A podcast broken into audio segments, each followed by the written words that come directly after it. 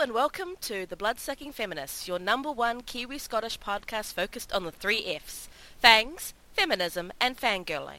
I'm Catherine. And I'm Kaylee. And you're listening to episode 5, Pretentious Dishevelment, aka Twilight, by Stephenie Meyer. So, it's been 10 years since, well, no, I think it is 10 years since this month, since that book just landed in our pop culture consciousness. Landed And- is really underselling it. It was the biggest thing since Harry Potter.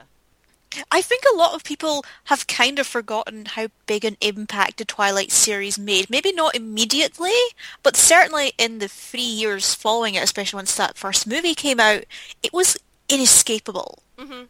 And the impact it had on pop culture, particularly of young adult literature. Young adult literature was a thing by the time Twilight came around, but it really became a big player in publishing around this time.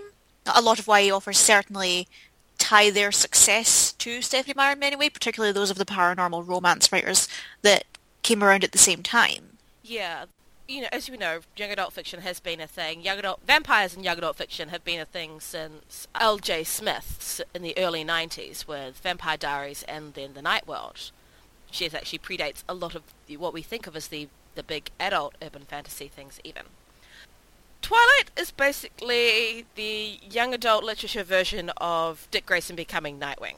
He's gone, whatever, and grown up and become independent and its own force, separate from children's literature. Or Batman.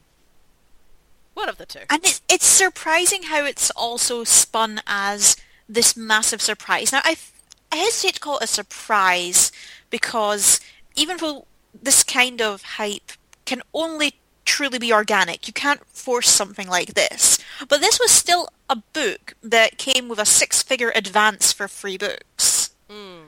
You know, Jodi Reamer, who is still the shining agent of YA, she knew exactly what she was doing. She knew exactly what she was getting out of this product. And I think her business savvy has a lot to do with why this series was so successful.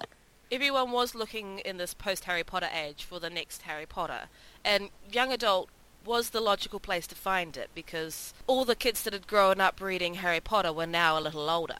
So they were trying to recapture something with that audience or something with a group of people who had a bit more money to spend independently. If Harry Potter proved that kids could read these massive books and they would save up their money to spend it, how would those kids who had bigger pocket money or part-time jobs do if they could buy things on their own without mum and dad? And how would those mothers do?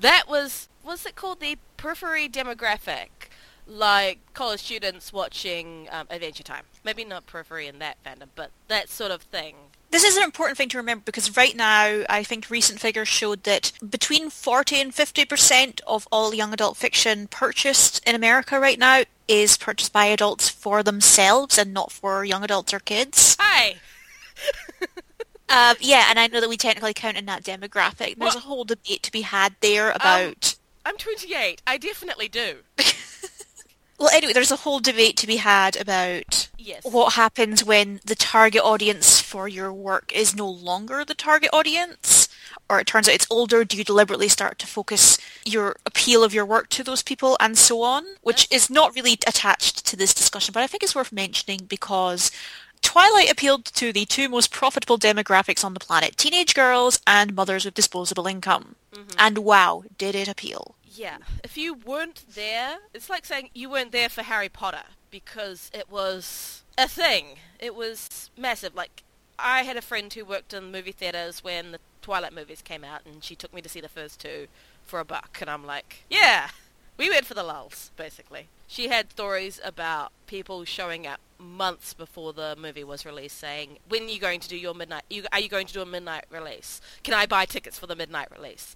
I would like to buy X number of tickets for the midnight release. But I wasn't on the internet for Harry Potter, but I was on the internet for Twilight, and it was hard to get away from, particularly if you were discussing young adult literature, if you were discussing feminism, if you were discussing pop culture in general. And those discussions still, they trickle on today, but in a different way. Mm-hmm. Mainly because there is that whole Fifty Shades of Grey thing that we kind of have to talk about at some point. Yeah, Twilight and feminism was like talking to your grandparents about modern social issues. It seems such in such the distant past. You know, teens these days don't really recognize. Yes, I just did the teens these days thing. Get over it. I'm an Oh, get adult. Get off my lawn! Anyway, when did you first read Twilight? Were you in the middle of this hype, or did you manage to get in before the hype? I first read Twilight when I was, I believe, 16, so this was 2006. So late 2006, early 2007, I believe. It was on sale in my local supermarket where you could buy like the top 20 best-selling books of the week, and you could buy two books for £7. So I was on my lunch break and I bought that and I bought another book that I can't remember. But this one had a pretty cover and I like vampire stories. You know, I'd read Interview a Vampire a few times. I, I liked Dracula. So I thought, why not? And I read it and I didn't hate it. Like, given my reputation for my attitude towards this series, I genuinely didn't hate it. I thought, oh, this is interesting. It's okay. It's a bit over the top, a bit melodramatic for my tastes, but I, I get why it's a thing. I didn't realise how big a thing it was at the time. And I thought, well, I'll read New Moon. New Moon was atrocious. and I was just like, what is going on here? And then it wasn't really until 2007 or 2008. When did Breaking Dawn come out? Was it 2008? It, they were one book a year. I think the first two were in September, and the next two were in August. Right. Because I was on holiday in Florida with my family when Breaking Dawn came out, and there was a news report on CBS, I think it was, and we were just watching it in our hotel room, and it was talking about the midnight releases for this book. It was like watching old footage of the Harry Potter midnight openings. And I was sort of stunned, like, wait, this series? Wait, really? And then when I eventually read Breaking Dawn, I was like, what the fuck? Oh my god, this went to a dark place really, really quickly. This escalated so quickly. Well, I think a lot of the even the fangirls had that same reaction when they read um, Breaking Dawn. So I remember that. That's one of the things that's really stuck with me. And I remember because this was around the time that the movie came out, right? Or the movie was out. um, Because they were they kind of boosted one another. I remember that. yeah, the movie came out November 2008, and Breaking Dawn came out August 2008. So it was a couple of months after Breaking Dawn. So I think Right. the movie almost revitalized the love affair for some. But it pushed it into the public consciousness in a way that became really hard to get away from. Mm-hmm. But I think this was for many people their first experience with feminist analysis of pop culture. Because I know it was really kind of one of the big ones for me. Yeah. You know, I knew what feminism was. I didn't necessarily apply label to myself because I didn't quite understand what feminism was. Yeah, But once you read a book like that, and when someone points these things out to you, and you begin to draw the lines yourself, and you realize, holy crap, this is really unsettling and unhealthy, and those discussions continued for a really long time, and they still go on to a certain extent this day, although I think there has been a certain feminist reanalysis of the series. which is what we're doing right here because we haven't really touched the book since at least 2008. Yeah, re- returning to the series was a very strange experience. Indeed. I first read Twilight uh, just after New Moon came out because I think I read them both at the same time. I had a, remember writing a thing for my blog, I was this boring, about how I was going to the library. and I'd heard about this really interesting book, something to do with um, a stone element to vampires, and I thought, okay, that sounds interesting. I did not know about the sparkling. Uh, I'd heard about the stone and the granite element and how they crack when they are injured. I'm like, oh, that's a fascinating take. I think I'll have a look. Plus, everyone else is, looks like it's going to be talking about. I might as well, you know, get with the times. I'll be, to quote Billy Black, down with the kids. He's amazing. We'll have to touch on him later because he's amazing. and then read the first two, just consumed them because it's actually a pretty an easy read. I was worried it was going to be a real slog through Twilight again, but no. It has its moments where it's really consumable. consumable. But I remember it was so early. Eclipse hadn't been released. It was released later that year, and that's when I really went, what? And it was so early. We only had a handful of copies in the throughout the library system, whereas now there are lots. And it was still the original UK region cover. Did you ever see that one? Yeah, we had a really strange original cover. I didn't. I got the the famous Hands of the Apple cover, but the Yep. one that was available in my bookshop was this weird, large-eyed, skinny kind of cartoon girl. Yeah, it was um, Bella meets Big Eyes with a 1920s haircut. standing in a school hallway with lockers behind her. It's it's a bizarre cover. I mean, one of the reasons that series became so appealing was because of the iconic imagery. Those covers are gorgeous. Well done to the designer there. That Stunning. hand model for the first book, by the way, is really, really creepy. Yeah, she's still, you know, trying to earn money of the whole, those are my hands, those are my hands. it didn't work for Joey Tribbiani. It's not going to work for you. No, I'm just imagining Edward going, how you doing? I think it was just a case of right time, right book, and something in it just hit with its target audience. Yes, so one of the most famous things that came out of the Twilight phenomenon, particularly on certain corners of the internet, were the top-notch, extremely detailed, very funny analytical recaps of the entire series by Cleolinda Jones. Disclaimer, she has been a guest on my other podcast several times and is very lovely. And she has three main theories as to why the books are so popular, and I think they're going to be the things that we talk about here, because really we couldn't put it better ourselves. So her first theory as to why the series is so enticing is the metaphor of the vampire as for teenage boy, which isn't really a, a metaphor for vampirism we've encountered in our episodes so far, and it's not one that I was necessarily familiar with in vampire fiction that I've read outside of YA, but it makes a whole lot of sense. Mm-hmm. Because when you're Because- a 16-year-old girl who's interested in boys, they're just basically a whole nother species, probably at a whole nother school. And remember, Edward technically isn't 17 anyway. He's 90 something? Uh, he died um, 1918, was it? Spanish influenza? Something, yeah. Yeah, it was that. So he's certainly He's a grown-ass man. not actually... He's a proper grown-up several times over. How many times has he graduated from college? Enough to have a really fancy mural on their wall. Which I thought was a cute detail, but... Yeah, credit to the film, which you're going to have to hear me say a lot, actually, given the context. But it's also appeals to the very base nature of the book. For a series that is so infamous for its abstinence-friendly views, this series is obsessed with fucking. They have an entire discussion about it. Um, not the whole "if we have sex you will die" thing, but just the "can can can you?" He's like, "Yes." Which opens up so many questions. How does he know that he can? I think it's probably gleaned from the fact that everybody in his house is breaking it. That seems to be the main reason to become a vampire in this series, is that you will stay young and beautiful and you will have housebreaking sex for the rest of your life. Also, money So, and money. and beautiful looks. And escaping all of your responsibilities. Yeah, credit. Well, the first reason is obviously Vampire's Teenage Boy, particularly because you have this older man who looks age appropriate but is ready for sex. Although really she's more ready than he is. yeah, he's got issues, and we'll cover those. So, Yes. The second part is the ever infamous allure of the bad boy. But Edward is really a very strange kind of bad boy because he's the most mopey, goody two-shoes bad boy you could imagine. He doesn't even do any of the evil things that you would associate with vampires because he eats animals, which makes him vegetarian yeah, apparently. His, his one defiance of Carlisle was him going off and eating rapists.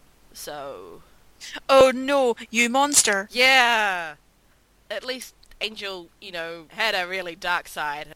The dark side of Edward is that he is constantly fighting with himself not to kill and eat Bella, Yeah, which, is which is pretty bad. it is an issue. I, I will give him that. That is an obstacle to any relationship wanting to eat the other person. But But it does play into there's a Hannibal al- joke in there somewhere, isn't there?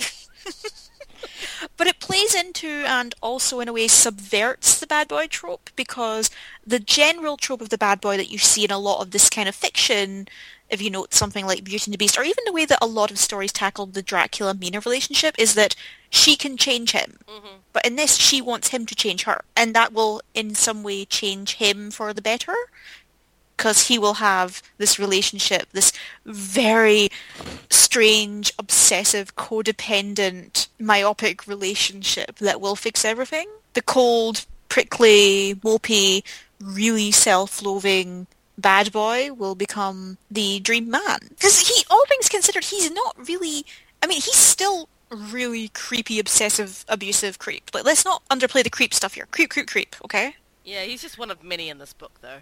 But it's very clear that this is a bad boy written by someone who's never really experienced bad boys outside of maybe Wuthering Heights. This is the Mormon bad boy. Yeah, and I hesitate to continually bring up Stephenie Meyer's religion background in here because I think it's unfair, and we wouldn't do this with, say, a typical Christian writer. I don't think, unless they. Well, no, well, I don't the think we. anti-Semitic thing in a lot of vampire novels is always a big thing. Yeah, I think it is something that there, there are former Mormons and Mormons who have talked about Stephenie Meyer's work in that context, and I, we will link to that because that's really fascinating and offers a perspective that we can't give. But when you hear her talk about the relationship and the way that she used to talk about her very personal attachment to Edward, it becomes increasingly difficult to play death of the author. hmm And that's a problem we've been having just in general in this internet age of interaction with authors on such a grand scale. And Stephenie Meyer was one of the authors who really started that. She used to interact with her fans on her MySpace page all the time. Yep, and she, She doesn't have a she doesn't have a Twitter, but you know she had a website which I believe her brother mostly maintained. It was terrible. after she left MySpace, which was not good. He was there was a man who needed some PR lessons. Oh, I was just thinking the actual design of the website. Oh, that website was. Um, but now that she's, I think we'll we'll move on later Yeah. to how Stephenie Well, talks come- about the series now because that's a whole other thing. Yeah, well, she'd come from a reality TV fandom background because she was actually. I, have seen the original posts on. Um, I've seen them reality too. TV. Yeah, because the original title was False, and she talks about the change of the title there, which is actually an interesting thing to read. This pre-Twilight Stephenie Meyer and the writing of Twilight without any of the hype behind it. Um, she talks an awful lot so about her a lot of her interactions with fans are from the perspective of a fan turned author. Just in a diff- she's just moved into a different fandom, she, which explains an awful lot about Twilight fandom in general. Yes, so she even had pages on a website like, you know, fan castings where she'd put up her own choices and other people's suggestions and things like that. Yeah, the problem to tie it back to the bad boy theme, the problem that has always happened is, with this theme is that in real life, bad boys seldom change. In real life, bad boys are horrible people. You know, you can give them special treatment and you can have them as your little project. That novelty wears off really quickly and can enter some very dark, often extremely difficult to escape places. Mm-hmm. And the problem with Twilight is that for all of the discussions that we've had that he's not really that great a bad boy, he's mostly just a mopey, self-hating jerk, he doesn't really change. He's always very, very controlling of her. He actually gets, it escalates in a big way. Not so much in this book, but I think it's worth touching on because it is something that can't really avoid. Yeah, that was the thing I, I thought about when reading this book again.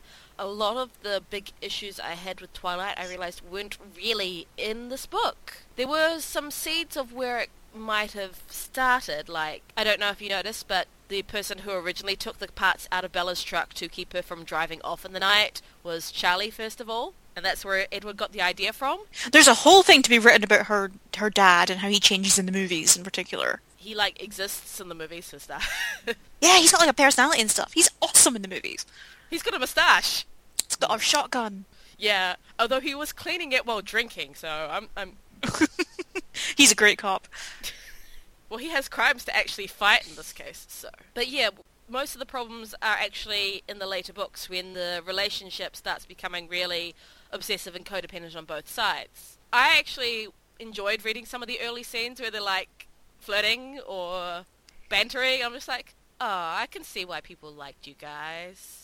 I think what struck me about those early scenes is the way that Edward keeps saying, I have to stay away from you.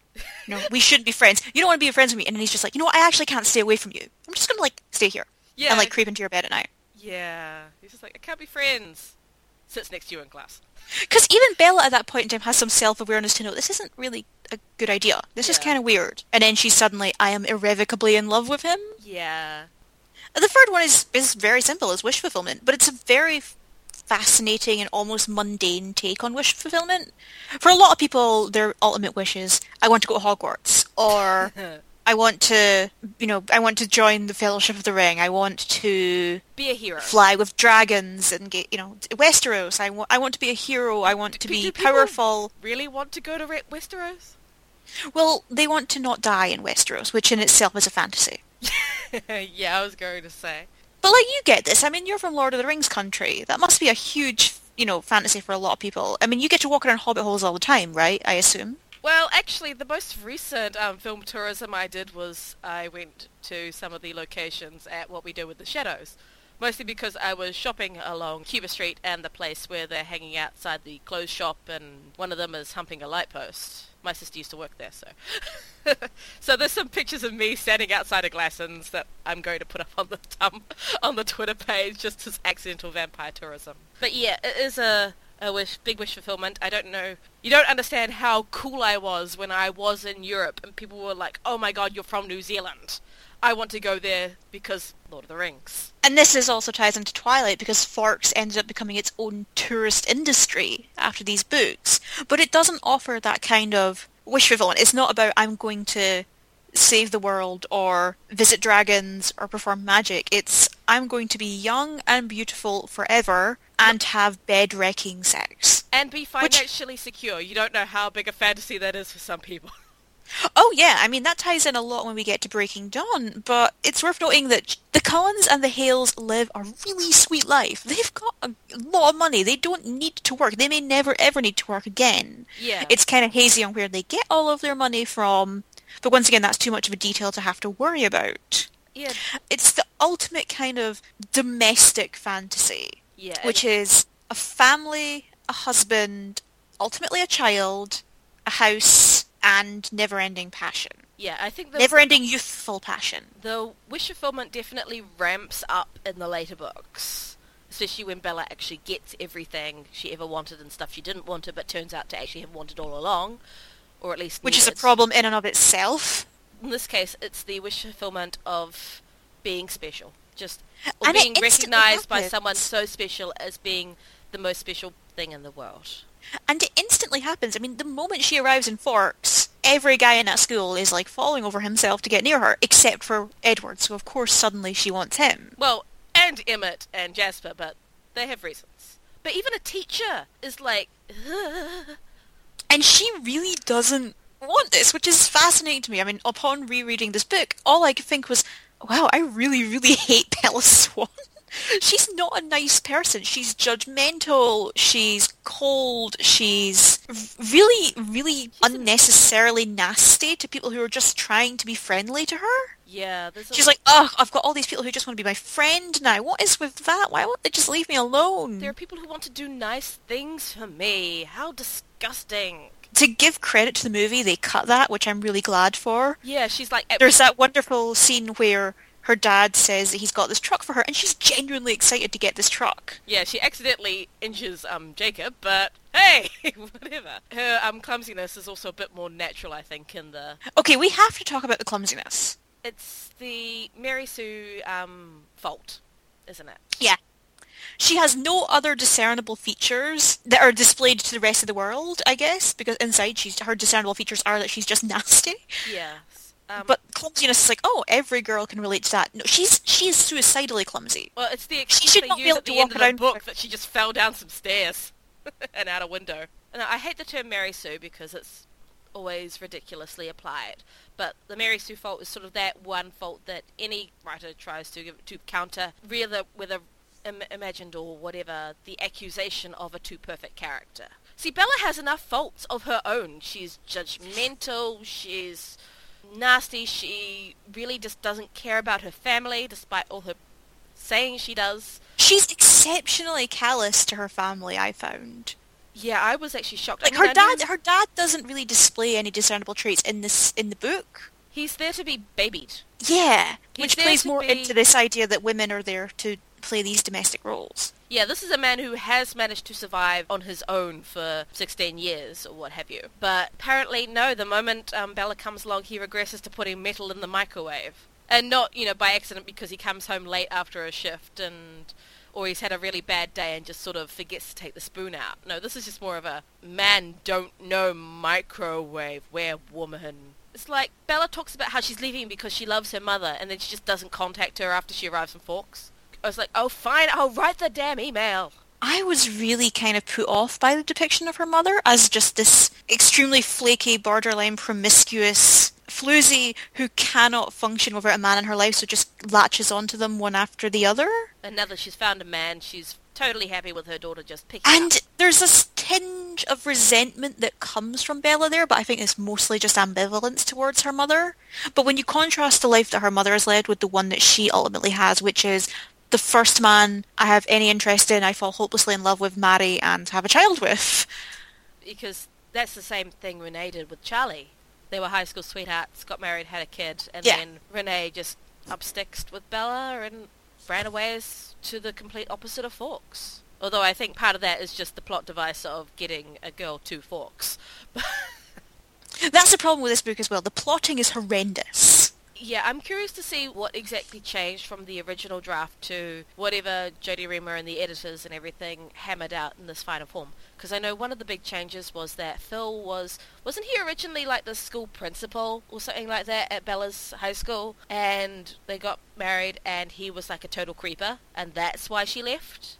Oh, I honestly can't remember. I know that the, every, the original, you know, the origins of this book are almost infamous. Now, Stephenie Meyer had a dream about a young, sparkly teenage couple in a meadow where he was talking to the girl about how he loves her, but he also can't eat her. She wakes up, is completely enraptured by his dream, and in three months cranks out a story. Uh, the meadow scene, she says, is basically as it was when she first wrote it. That's how she started. Cause she, yeah, because And- she started partway through the book, then went back, which is probably why often some of the beginning seems a bit stronger than the actual end of the book. I feel like the original draft didn't have that final quarter where Reamer probably came in and was like, okay, so do you know what a plot is? right, because you're going to need one of those because I've just made you a free a free book contract and we're going to make this work. But she also, well, she didn't originally plan a free book series. She did write a sequel, which was the sort of early iteration of Breaking Dawn. with complete with baby and everything. That was the end game. And that's what's so fascinating is ultimately, even before this became the quote-unquote saga, she still had that particular ending in sight. That wasn't like a publisher mandate. She still wanted it to be, and then she married and had a child in the end. I wonder if imprinting was in the original one. We'll get to that when we get to that series. I think a lot of the werewolf stuff was a thing that resulted from the expansion. I think all of Jacob, for example, was. Okay, I'm quoting from our eternal source Wikipedia here. Originally, Meyer wrote a book titled Forever Dawn, which was a direct sequel to Twilight. While the basic story remained the same, Forever Dawn was narrated completely from Bella's point of view. The werewolves and Jacob were only sketchily developed. Victoria and Laurent were both alive, and there was an epilogue. Remember, the, vamp- the werewolves were only really inserted there to pad out the fake rivalry slash love triangle. Books two and three are filler for the real plot. Apparently, the original birth scene was way more grotesque. Ah, Holy shit! How did she even manage that? seriously, just why? Just write body horror. Just do it. Yeah, I feel like someone needs to send like the Hellraiser series or something to Stephenie Meyer. Well, she didn't even watch vampire movies. I think she walked She in on was too interview with a vampire yeah. for something, and then just left partway through, and that's about all her vampire knowledge. She had to get like her sister-in-law or something, or her sister who was a big Buffy fan to read over stuff after she wrote it. She was too scared to finish watching Interview with the Vampire. Yep. So the other main factor of the wish fulfillment is one that is associated with a lot of vampire fiction anyway. The eternal youth, the the strength, the power, the being eternally beautiful, which is not unappealing. I will admit that. It's worth noting that this is a particular strain of vampirism where becoming a vampire makes you more beautiful. Yeah, I think because James or something was originally described as sort of being average in looks, and thus there was something about how that would mean he was an ugly dude. You know, Which is a whole can of worms unto itself. Yeah, which he got the up. So the upgrade only took him to average. So it was like ugh. Because become- Bella, for all of her talk that she is so plain and unappealing, is constantly described in the most beautiful terms possible. There is an amazing post by Mallory Ortberg on the toast that takes the piss out of this. Yeah, because she talks about how pale she is, but she refers to herself as ivory skinned. Which, if you were talking negatively about yourself, I wouldn't use the term ivory skinned. I would say stuff like so pale you could see your reflection. One of one of the lines that Mallory Ortberg has in her piece that I think it's not a Twilight quote, but it might as well be is, "She wasn't perfect. Her mouth was, if anything, a trifle too full, like an overflowing cupid's bow." Oh god, It's that kind now. of stuff, you know? I'll link it so that we can put it up because it really captures it better than we could. She's already beautiful to start off with. I mean, she's described in mostly, like, I will say the Stephenie Meyer put up a long description on her website of what Bella actually looks like in very specific detail, and it was like, you're just describing yourself, aren't you? Yeah, that was the thing. Whatever her looks, the entire male population of Forks had no problem with them. Yeah, exactly. But people don't tend to be described as being unattractive in this series. Yeah, Well, at least in this book. I mean, everyone's pretty stacked. yeah. Even James, it's described as sort of you know nondescript and average. That's about it. Victoria is the beautiful villain. Um, Rosalie is just beautiful, beautiful, beautiful until you know Bella. That's the thing, they're not even described, they're just beautiful. They are the beautiful people.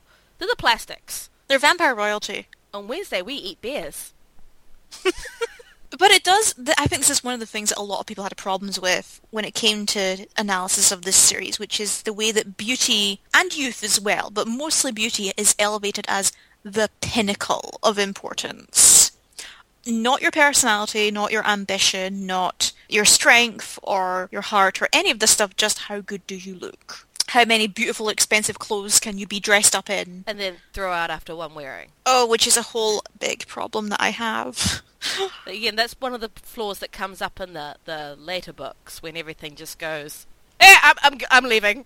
I assume that is the editor just noping out like Edward in the film where he tries to lie and he's just like, nope, and leaves in the middle of the conversation because he can't lie, or the lie isn't being believed. not only is beauty of the utmost importance, but the most awful, horrific, hellish thing that can ever happen to you is for you to get 18. old. Yeah, 18 is old in this series, by the way. How fucking insulting is that? Well, remember, Carlisle is 23 and Esme is 26. I understand the fear of aging. I really do. but I'm 25 now, so fuck you. Well, at least you're not But that's that, as we'll get to that. Oh, Christ, of course not. Geriatric. I'm over the hill, so. But yeah, that, that's just a whole other thing. Like, how's anyone supposed to get any respect when you're a 23-year-old vampire trying to be expert doctor man? I know. That's one thing I did appreciate about the movies is that they actually cast, like, actual adults.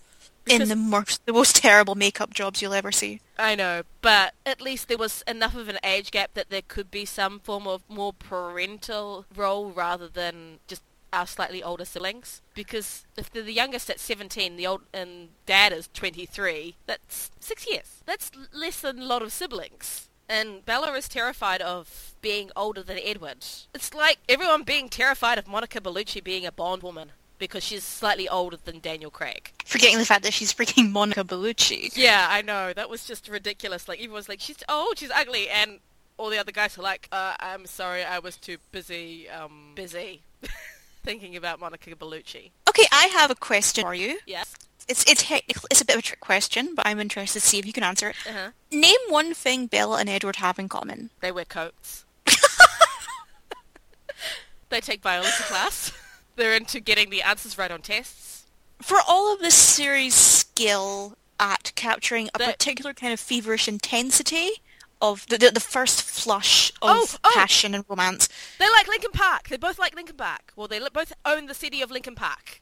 There we go. which is just why would you admit that in public? I own Linkin Park. You know that means Stephenie Meyer owns Linkin Park, right? Because we all know she's a big Muse fan. Yeah. Well, the, the you know how she listens to a CD that Phil gave her, and it's like really loud, and they don't actually mention who it is. It's Linkin Park. She mentioned that on her website. Why do I Oh, remember this? Because it's actually in my notes. Hey, it's the Linkin Park scene. But there's a bit as well where someone, I think Edward or, or Bella says, you know, he asked me what my favourite books were, so I told him. But we don't actually get to hear what her favourite books are, and I wonder if that's part of the self-insert element. Or if it's Because usually in these situations they always say, oh, I like Austen or I like Bronte. And it's like, I would really love one person to just mention something completely wild one day. Just, oh yeah, I, I love the collected works of Thomas Pynchon, or I love it, translated Italian realism, or I love De Sade, or something just really weird like that. You know, so boring to hear, I'm special because I read books, and the books are always Jane Austen. Yeah, it should be like, I really like Jackie Collins. And Rest in peace. yeah, the vampire just shows up, and there's like this room just filled with Jackie Collins books. Oh, I would have loved it so much if Edward had the entire Lucky Santangelo series. Or just the girl who likes vampires just has like vampire stuff everywhere and just wants to know, okay, so what book, what did this book get right? You need to read this book. Tell me, what did they get right? What did they get wrong? But that that's one of the things that must be appealing to a lot of readers for Bella is that she doesn't have a personality, which makes it easier for you to put yourself in that position. And I get the appeal of that, but when you're inserting yourself into the character of someone who's so horrible all the time and selfish and almost egotistically so. Yeah, it's the the problem with um, Bella's actual personality is the real difference between show and tell. Meyer tells it, Meyer and Be- through Bella tells us certain things, except Bella's actions and other thoughts do not match up with the result. It's like how I said earlier, she says she loves her mother and then just doesn't talk to her after she moves to Forks. It has to be really prompted. Stuff like that. And this is probably just, just one of the flaws of Meyer being such a new writer at the time, because this was her very first book. I don't think there was much editing done, at least on her part initially. I don't know what happened after um, Little House, Little Brown, sorry, not Little House, acquired it. But this is her first book, not like even the her first completed book, but and she's got like you know 25 half completed novels in the trunk or something. This was it. This was sort of draft one of book one done. I wish it was that easy. Yeah, that doesn't happen very often. Yeah, I have to say, props to you, Meyer. You've done what I haven't, so well done on that. But there's something about that unedited frenzy that I think is what makes appealing for a lot of people. It's like pure id. You know, for all the talk we have about Anne Rice's Vampire Chronicles being her id, this is a really common thing in vampire fiction, isn't it? Us vampire writers are just so iddy. So we've talked a little bit about how some of the things in Twilight seem to be unintentional on Meyer's part. Can we talk about the sort of the mental health of Edward? I mean, I'm not going to try and diagnose him with anything, but there's definitely some things that he is displaying. We we talked about his his self-loathing and everything, but one thing that really struck me was his source, his touch phobia and his touch starvedness. Is that a word? so he's starved for touch and I guess we can say human emotions. He lives every other person's thoughts in his head, every other person's emotions. He lives with a guy who can control other people's emotions, and he's living in a house with three other couples who are perfectly in love, perfectly happy, and constantly parading it in front of his eyes and in his ears and in his head and he's surrounded by teenagers living their lives so he and he has neither of those things any physical contact he would have would be with the vampires who are cold and stone-like and probably not even going to touch him much anyway. So when he has Bella, who is warm and soft and wants to touch him, he doesn't know how to deal with it. And then when he finally gets over his initial fear of it, he, he's so clingy. He can't not touch her. He's drinking in all the um, physical touch, the warmth and softness he's drowning in this thing that we all take for granted these days. And I thought that was just really, really sad. I, I was like, oh, Edward. It almost creates some depth for him. yeah, it's one of those things I wish had been explored a little more. But... One of the big problems with the series in general is Stephenie Meyer has straight up admitted she's too lazy to do research. She would love to write a story about Carlisle's beginnings, but she never will because it would involve doing research and she just doesn't want to which I almost admire. But when you delve into areas like mental health and depression, whether you mean to or not, and I know she's claimed her series, her books have no messages whatsoever. That's never okay then. That's a totally different thing. But when you even approach this area, it would have been nice for an agent or an editor to step in and think maybe we should do a little more with this. Maybe we, in our you know publishing power, can bring someone on board to have a chat with you about this because this comes up later with Esme as well, because she suddenly just drops a TMI bomb on Bella by saying she had a baby that died and then she threw herself off a cliff. And I'm just like, whoa, Esme! I, I know she's like family now, but... That doesn't even get into time everything that happens later. And it's uh, not baseball. that doesn't even get into everything with Rosalie whose oh. backstory is horrendous. Rape backstory. But it's almost like and rape plus Bella, rape revenge fantasy. Not Bella, um, Alice in a mental asylum. Mental health and the reactions to mental health are a big thing in the series, whether intentional or not. I mean, Bella goes into a deep depression when Edward leaves. Edward has just massive issues of various kinds. Rosalie has rapist backstory and probably associated traumas with that. Esme lost a child, probably had some sort of postpartum issues as well, threw herself off a cliff and Alice was confined to a mental asylum because of her visions and was deemed insane because of them. I- any other women I've missed out of? Not in uh, this particular book. I think everything else we get into later is a whole different thing that we'll touch on when we get to those episodes. Yeah. But it doesn't bode well for sensitivity in these areas. I feel like it was a case of Stephenie Meyer was told you need plot, you need drama, and she turned to her reality TV. Yeah, it's interesting because she, as we've discussed earlier, she isn't a she was isn't or wasn't a vampire fiction reader. You know, she was one of those. I, I refuse to read in my genre for fear I will be tainted. Or in her case, she said something about also finding out she'd done everything wrong. Spoiler alert, Stephenie, you did. But the thing that has always surprised me about Twilight and the other books is that for all her avoidance of vampire fiction, she still managed to hit a whole lot of tropes on the head. Which just shows how much they have permeated pop culture. Exactly. She's still got the traditional vampire types in there. It's impressive. How much has she picked up from her sister-in-law who likes Buffy and just mentioned something? Or just other movies or stuff like that? Because she doesn't watch anything over a PG-13 or something, doesn't she? Yeah, but she also reads the classics. And a lot of those are tied to particularly the, the classic vampire. You know, there's a lot of, of Dracula in the Brontes in particular. Or there's at least a lot of what Dracula became in the Brontes.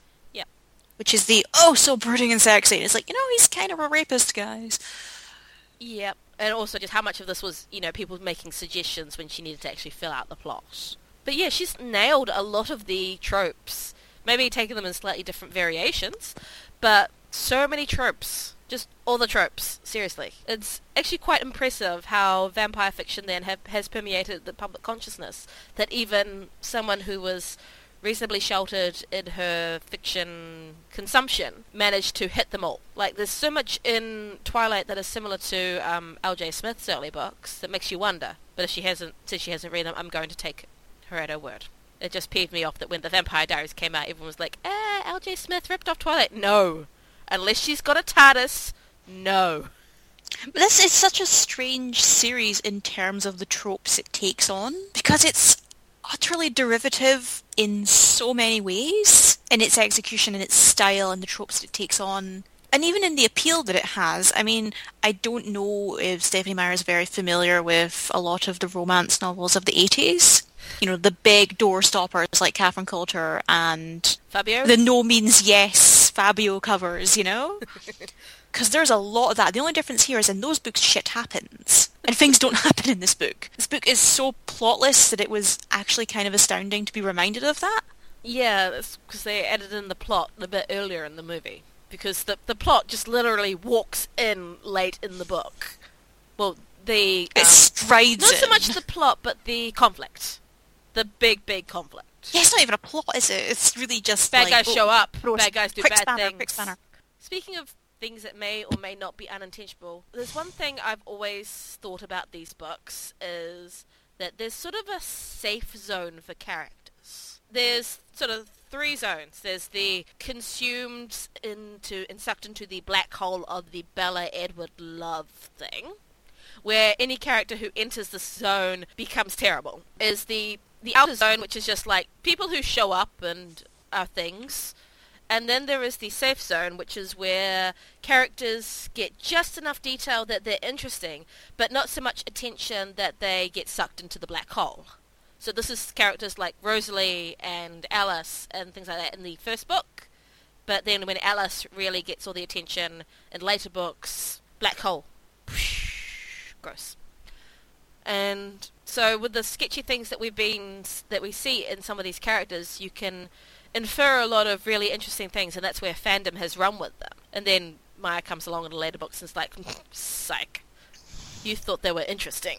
And I think that's one of the reasons that the fandom became as big and powerful and as much of a cult, pop culture juggernaut as it did. There are so many gaps to fill in here, in a, in a similar way to what was happening with Harry Potter. Harry Potter is a much more expansive universe with way more characters, and there's way more development there. But there are still areas where it's like, well, I wonder what would happen if you put this character here, or what goes on beyond this bit, or the history of this. yeah, In this one, it is way more driven by character than plot or story or Plot. world building. Yeah, there's really big quotes around plot. Just imagine giant air quotes, okay? But here, you know, it's like, well, there's nothing I know about this character except that she's kind of a bitch. So let's find out more about her. yeah, it's like uh, Rosalie was a big example of characters who got explored because the little bit we see in this book is she's beautiful, she's not a fan of Bella, She's the only one out of the family that's not a fan of Bella instantly. Yeah, even Emmett is just trying to, you know, keep the peace in a I still want to get laid tonight way. He's such a bro, it's really distracting. Which I actually like the idea of just this bro vampire just doing his thing. You know, he's like totally happy, just throwing about, trying to keep his wife happy, but also wanting to go out and kill some bears. But the little bits we see with Rosalie are complex. She's she looks like she's got everything. She's got everything Bella wants. She's got the eternal youth. She's she's stunningly beautiful. She's got the loving husband. She's got everything. And yet, who is jealous of who really? But she's jealous of her for the most stereotypically sexist reason, which is you've got a working uterus. Well, partially, but also just the fact that Bella is alive, and Rosalie Yeah. still hates that bit of herself that isn't alive. And she wasn't gang raped. Yeah, she wasn't gang raped and saved to, in the, for the purpose of being some guy's boyfriend. Because remember, that's why she got saved. Which I would have loved more of a, a development on, because that's a really horrible reason to save someone's life, to solely define them as the other of an, a guy. Yeah, she she was turned with the hopes that she and Edward would hook up. That did not work. Rosalie just went, whatever's, and went off and saved herself a great big man. And we talk about in later books Bella's amazing control, but remember, Rosalie's got no kill count. She, uh, I know I'm tipping ahead into future books here, but you know, she went off and killed all those dudes that raped her, and blood everywhere, and she didn't eat them. Well, I mean, when I mean kill count, I mean she hasn't actually bitten anybody or been consumed by the bloodlust. She's killed the rapists, naturally. But she didn't eat them, didn't bite them, didn't sink into the bloodlust. She came across a dude who'd been mauled by a bear. She doesn't bite him still. She picks him up, carries him for miles. Was it 100 miles? To Carlisle to get him to do it because she thinks she can't do it. She would walk 100 miles. Sorry. Had to, I had to. To be the vamp who took you to that vamp who bit you just for me. Da, da, da, da. Moving on. yeah. But she certainly is arguably the most interesting woman out of the main ensemble. You could make a case for Alice, but Alice delves way too much, much into I like to use humans as my personal dress-up toys for She's my a liking. pixie dream girl. Oh, Except she is she the exists to make worst Bella's example. life better instead of a dude's. Which doesn't make that, that trope any more progressive, does it? No. She's the fairy godmother with plot point Yeah. powers. But I, when you get further definitions of these characters, I think it becomes clear that for all of Meyer's attachment to this world, her focus is very myopic. It is Bella and Edward. It is the black hole. Exactly. I mean, even Jacob eventually gets sucked into it in the worst way possible, which we'll get to when we get to that book. Yeah, it, everything must be sacrificed for the greater good of Bella and Edward. Or even the reason and the intelligence of other characters. I mean, everyone's reaction to the Bella just falling th- down the stairs and out a window thing. Everyone's just like, oh, okay, you can go back and live with your father even though, you know, you're not happy there apparently or whatever. Everything serves to exist those two getting together, including other characters. If it happens to make Bella look really self-sacrificing, all the better. Yeah, I mean, obviously every character in a book must serve the plot in or character development in some respect. But this is the worst case of it, in which any sort of independent thought gets sacrificed. Like, Charlie is completely ignorant of stuff that goes on because it enables the plot. It's that sort of thing. Once again, giant quotes around plot. This is a man who is the sheriff of a town. He's been a sheriff for a while. He clearly knows how to cop. Well, I hope he knows how to cop. But any of these reasoning skills or whatever that he would have are just shoved in the microwave with a spoon whenever it is needed. And that happens with everything else. Everything must serve the greater good of Bella and Edward. It's fascinatingly low stakes, all things considered, because even when it's supposed to elevate to higher stakes in the later books, it quickly turns into a, a Tea Party misunderstanding. And, Yeah. oh, it's fine, we don't actually have to sacrifice anything. It is interesting, you know, the, the, the higher stakes of this one is, um, I'm trying to actually think what the high stakes are. Just the, at the end when she's like, I want to be a vampire, and he's like, no. And they're like, okay, well, we'll just keep fighting about this in later books. Sequel hook. And that's pretty much it, except for when they introduce the three. And even then, it's just sort of a whatever's moment where all the good plot just sort of leaves with Laurent going off to actually maybe consider becoming a vegetarian. Which again, more fascinating stuff is happening, but because it doesn't serve that Bella Edwardness, out the window. Because I think Laurent was a fascinating potential character. I mean, he's tired of the the nomadic lifestyle of the just the killing and the slaughtering and the feeding. And he's really intrigued by the idea of being able to put down a permanent root. He, he's obviously jealous uh, of the Cullens. We've got a character who is jealous and possibly is coming to the same conclusion that Carlisle had many years ago, but after a, a much longer li- after a long life of the of doing bad things. And no, he just sort of says, "I'm sorry, James is coming. Sucks to be you. I'm going to Alaska." And that sort of sums up the level of character development a lot of characters get. Sucks to be you. I'm off to Alaska. Do we even need to talk about Jacob? Jacob is the plot mailman of the story. like he literally shows up, gives Bella all the information she needs, and then leaves. My notes actually say plot mailman. He's not a plot device. He he delivers the device. Also, and that to me felt like a that felt like an, an, an editor mandate. yeah, yes. Uh, so how how does she find out about the vampires? Uh, Bing. Yeah, he, he just basically lays it all out and it's like, and then at the end it's like, yeah, but I don't believe it. I don't believe they're vampires and we're werewolves. It's just a story. Dun dun dun. I believe that story as much as I believe that this is the real hair on my head. That wig, by the way, is that. I, I, if someone was to tell me that was a sentient being unto itself, I would believe them. Donald Trump is jealous of that head, of that wig. Oh, he's ready to snatch that. I will say credit to the movie for at least taking like half a second longer to build a tentative friendship between Bella and Jacob. You know that scene at the beginning where she gets her truck and, and she you see hits him with the door. Yeah, but the way that they sort of look back at you know their dads Oh gosh, every Just- scene should just have Billy and Charlie just messing about and the who are around. adorable by the way. They're down with the kids. Yep. That's I one of the things I think that the, the watching the film is a strange experience because I talked about how reading the book was strange because we live in the post Fifty Shades world and oh well it's not as bad as this or this is as bad as this. All I can think when watching the film, I can't review it as an independent piece of work. All I can think is wow, they really cut out a lot of the fat here. and added in some actual good things. Like, did you notice how diverse that school was? Not just Yeah. um, Eric and Angela and Tyler being um, described in any manner beyond um, Angela being tall and Eric being short, but look in the background. There is like so many characters of color. I think there's at least one teacher who isn't white. And what is the show diversity? Yes, I'm just going to Google it right now. Oh, it's just coming up. Oh, here we go. But yeah, it was just it looked more like something you'd set in California, which makes me wonder where they were getting all these extras. To me, that feels like the film's indie aesthetic and sensibility coming through. Yeah, so oh well, there's quite a bit of okay. So oh wow, Forks is actually a lot less white than I imagined. So other race twenty four point one percent in two thousand and ten, and that was in the teenagers. So actually, the the ratio looks really good. Well done, Forks.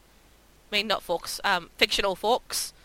Well done to Catherine Hardwicke and her team because I think if this film had been expected to be the hit that it was by Summit, they wouldn't. One, they wouldn't have let a woman direct it. They Uh, didn't let a woman two- direct it afterward. After that, Well, exactly, but they wouldn't. I don't think they would have kept that cast as as more diverse as it, as it is. Yes, so I've got the some sort of census data here, and um, of the teenage population, 53.1% are white, which is it becomes 73.7% above the age of 18. But that's not the very white school that Meyer portrayed, or at least neglected to mention. But then again, this is research, so But one of the things I actually quite like about the film is one, these people have personality. So you have these really genuinely sweet moments with Bella and her dad, who is gruff and struggling a little bit to deal with having his daughter in his life again. But he's working at it. yeah, and And she's working to build a relationship there too. and that you can tell that they're not really the most extroverted people. So you've got two introverts just sort of trying to interact, but their natural inclination is not. And both of them are trying to pull the other one out, but it's a struggle for both of them because it's going against their natural inclinations. The bit where he cracks the shotgun out is still funny. He's like, finally, my time has come. This series is also a series of films is also really unique because it has the same screenwriter through all of them. Melissa Rosenberg, because I was reading it, was I was doing some research for various reasons on Jewish vampires, and um, there was a description because we talk about the Twilight books being about Mormon vampires, but she actually just, but Melissa Rosenberg, who wrote all the um, movies, um, describes them as being Jewish, being kosher, which I thought was interesting. So it makes you wonder how much of the movies is brought in by all the different people, because while Twilight is mostly Meyer's work, plus an agent and an editor, etc., Twilight, the movies, is a much bigger team, especially when you get into the later but later movies and they become a bit more traditional action movies when the dudes take over. Because um, wasn't it up until like Frozen, Twilight, or something like that? Twilight was the biggest success of a movie directed by a woman. It was one of them, I believe. Kung Fu Panda Two. oh yeah, that it. was that would have been it. I thought it was some there was some other um, animated movie that kicked it out, but it was for quite a while and by quite a large margin. Twilight was the most successful film directed by a woman. And as Catherine Hardwicke, the director of Twilight, said, in the documentary Miss Representation, they didn't even look at a woman director when it came to New Moon. It didn't even cross their mind. And that includes the woman who, you know, did everything to set it up. Well, we're seeing this now with the Fifty Shades sequel. You know, you went from a woman screenwriter and a woman director to two dudes. Although, in fairness, I really don't want any other women near that. I feel like our, our gender has suffered enough. I don't want anyone near that, just total, but it's going to be really interesting to see what the dude take on this very well this cis het dude take on a cis het female fantasy will be like. Written by the author's husband. Yeah, because one thing will be interesting is will dudes take the advantage of the rating and the expectation of sex to put in more boobies. I, I really feel like he's not going to be writing much of that script. I feel like his wife is going to be doing it. Uh, no, I'm just reading over it, darling. It's fine. No, I'm not typing at all. No, you go back to sleep. clicking noises. yeah, because we talk about Twilight being a, a very specific female fantasy, and that's why it touched a lot with its audience. I mean, I'm not saying there aren't dudes that read and like Twilight. There, there are. They exist. Hi. assuming really big ego, but assuming they'd be listening to us. But this is something that we really need to discuss in later books and later movies. Can I talk about my big pet peeve from this book? Oh, no, this will be interesting. Yes, talk about your pet peeve. Okay, so I don't know if anyone noticed else noticed this, but so we talked about Victoria earlier, and I have a soft spot for Victoria because she's played by I forget her name, but she was in the first season of Big Wolf on Campus, and I non-ironically love that show. um, but Michelle Lefevre. Thank you. I was like call, gonna call her Rachel, but I'm like, no, it's not quite right. But she's in Under the Dome now. She's she, very pretty. And she was Catherine Hardwicke, replaced by a bigger name in the later movies. In the books, while she is specifically introduced by name, the only person to refer to her by that name are James and Laurent. Whenever Bella, in narration or in dialogue, or any other character in dialogue refers to Victoria, they refer to her as the female, the wild female, or oh, you said female. a mouthful there. Yeah, and it's really, really bothers bothered me because the men, whenever they talk about the male vampires in this situation, the the other two of the of the trio, you know, the the Harry and Ron of this group, they get referred to by name. James is always James, except there's the occasional the hunter or something, or the tracker, but not the male because there's two of them. She doesn't get a name, and she gets referred to as female, which indicates that yes, there is only one of them. They know her name. They just refuse to use it. And this bothered me so much. I know it's such a little thing, but it's one of my general pet peeves of the internet. So to see it in a book about by a woman, about women, for women, do it too. I expect it in the parts of Reddit that talk about, you know, men going their own way and take the red pill and build us a sex bot or just general men's rights activists part of the internet where they refer to men and females. But to see it in this book, it was just so frustrating. They know her name. They didn't even call her the woman.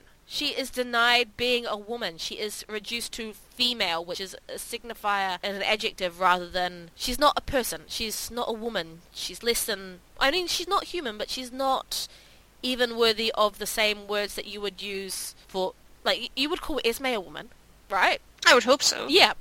Esme, and so they keep referring to the girls, the boys, the women. But Victoria is denied this. She's just reduced to that adjective, that choice of word that is used so often by sexist dudes. And because the men get, the male vampires get called by their names, just serves to highlight that fact more. She's just And that says an awful lot about the attitude that the author has towards that character, but also the attitude that they want the reader to have towards that character. yeah. Deliberately or not. And honestly, I think a lot of the shit that happens in this book is entirely accidental. hmm Which sounds like I'm not giving Meyer a whole lot of credit, but given the way that she has talked about the evolution of the series, you know, I feel like I'm probably in the right here. Yeah, although Meyer says Victoria was named after Queen Victoria, Victoria is also the name of Stephenie Meyer's mother-in-law. So, Well, because remember, How's a lot of it going? characters in Twilight are named for uh, Stephenie Meyer's family. Her her brothers and sister all are in the werewolf, are in the Quileute tribe. Jacob is the name of her brother. Yep, I make Twilight creepier for you if you didn't already know that. And that's also, I probably think, an indicator of the Jacob subplot being not planned at all, because why would you do that? oh, there's so much to unpack there. I'm glad that we're leaving that for a later episode because Yeah, It- um, it, there's there's there's not enough hours in the day for that. no, but if you do want to read more about um, Jacob and the Quileutes and everything to do with that, do visit um, Debbie Reese's blog.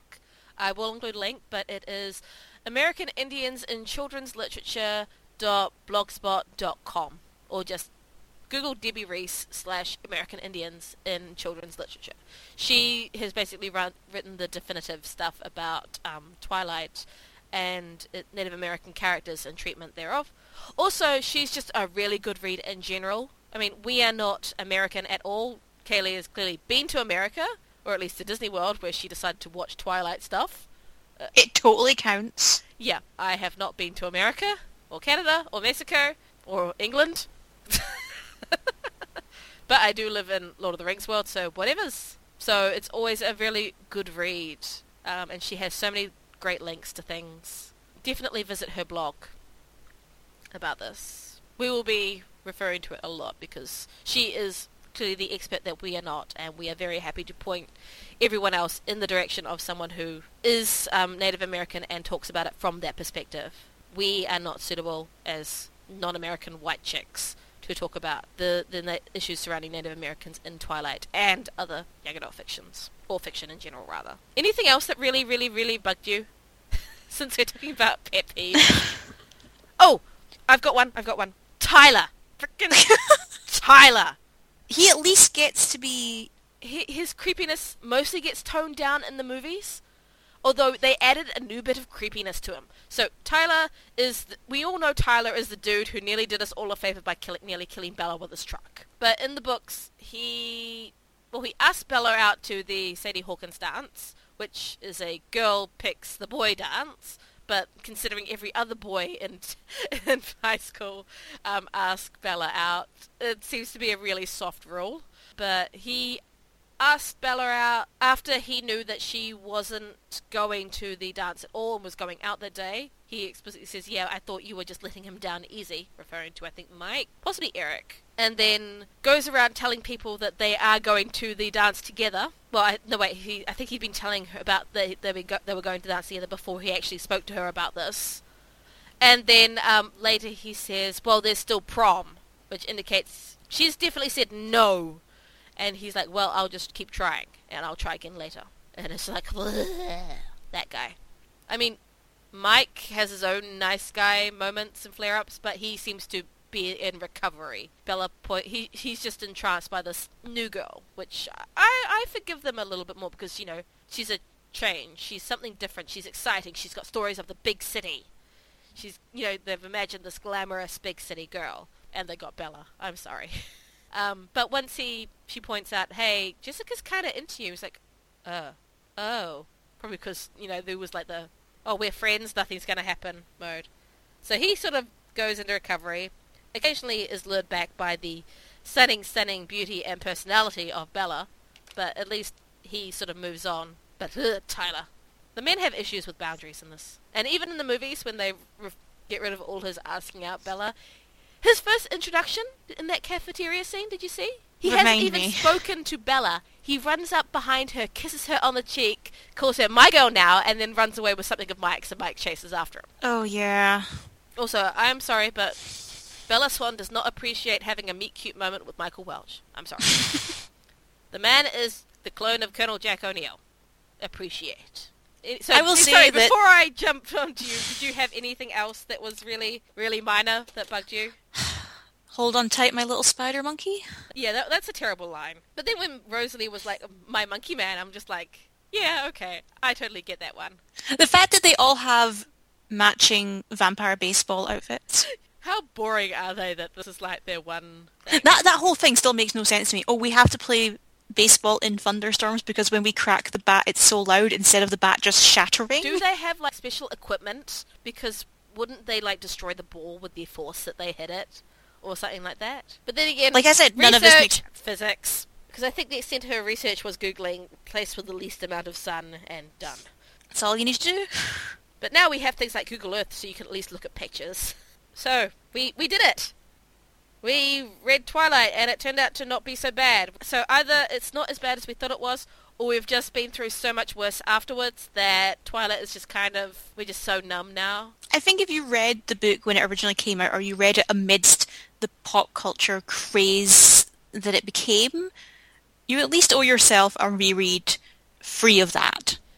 Yep. You'll have a fuller understanding of the context, if nothing else. But it's always important to understand things that you don't like. Yeah. Especially when they're as popular as this series is. 120 million sales, guys. Yeah, and that's is it. Is that just the single book alone? Is that the series? That's the entire series. Okay, because I was going to say if it was just the single book alone, that would be like Jackie Collins numbers. Rest in peace.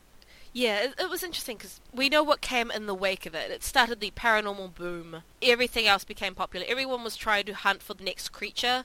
Fairies, mermaids, especially mermaids after Meyer mentioned something about writing a mermaid book. Everyone was like, quick, we've got to get the mermaid book before Stephenie Meyer comes along. Werewolves, that one didn't take off. Angels.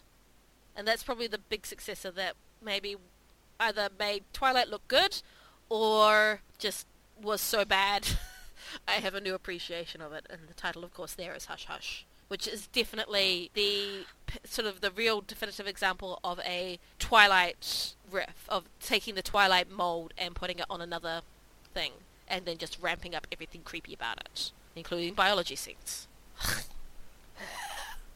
Oh, that book sucked. I hate that book. I hate that And book than I hate Twilight. I mean, there are also people who have written fantastic things about the, um, because there was a big wave of Mormon YA writers writing paranormal romance, and who are all really successful. I mean, the latest one is Colleen, who? Hook?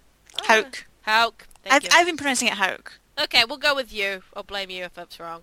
I remember when, because she's just had a, a book come out, Reawaken. Yeah, I will say credit to Twilight series for casting most of the time people of the actual ethnicities of the characters. If they're not native to the, if they weren't, you know, born in the actual country of origin, they are at least of that ethnicity. So I will give credit to where Twilight when it gives credit. Shock horror, I know, but I will be nice. It's had a huge impact. We talk now about the takeover of men in young adult. Stephenie Meyer really confirmed the place of women and the female market in young adult and beyond quite a bit. Would you agree? Oh yeah, I think in many ways she entirely rewrote the rulebook. Well, Of she what didn't read was- the rule book to begin with. That so- that would be that would be why.